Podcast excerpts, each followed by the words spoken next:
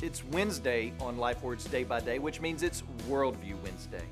And last week I started telling you about who we are in that we are the Baptist Missionary Association and, and what all that name means.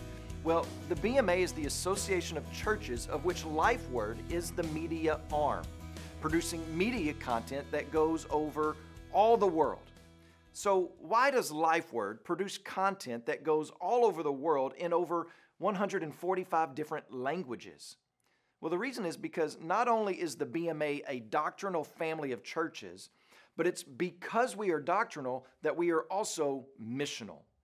God's word tells us to go into all the world to make disciples. So that's what we strive to do. We have a missions department that focuses on sending out church planters into every nook and cranny of the world.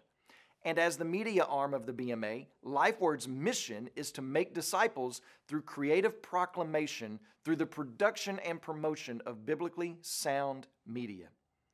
So far, you have two pieces of the puzzle of what makes up the BMA Baptist and missionary.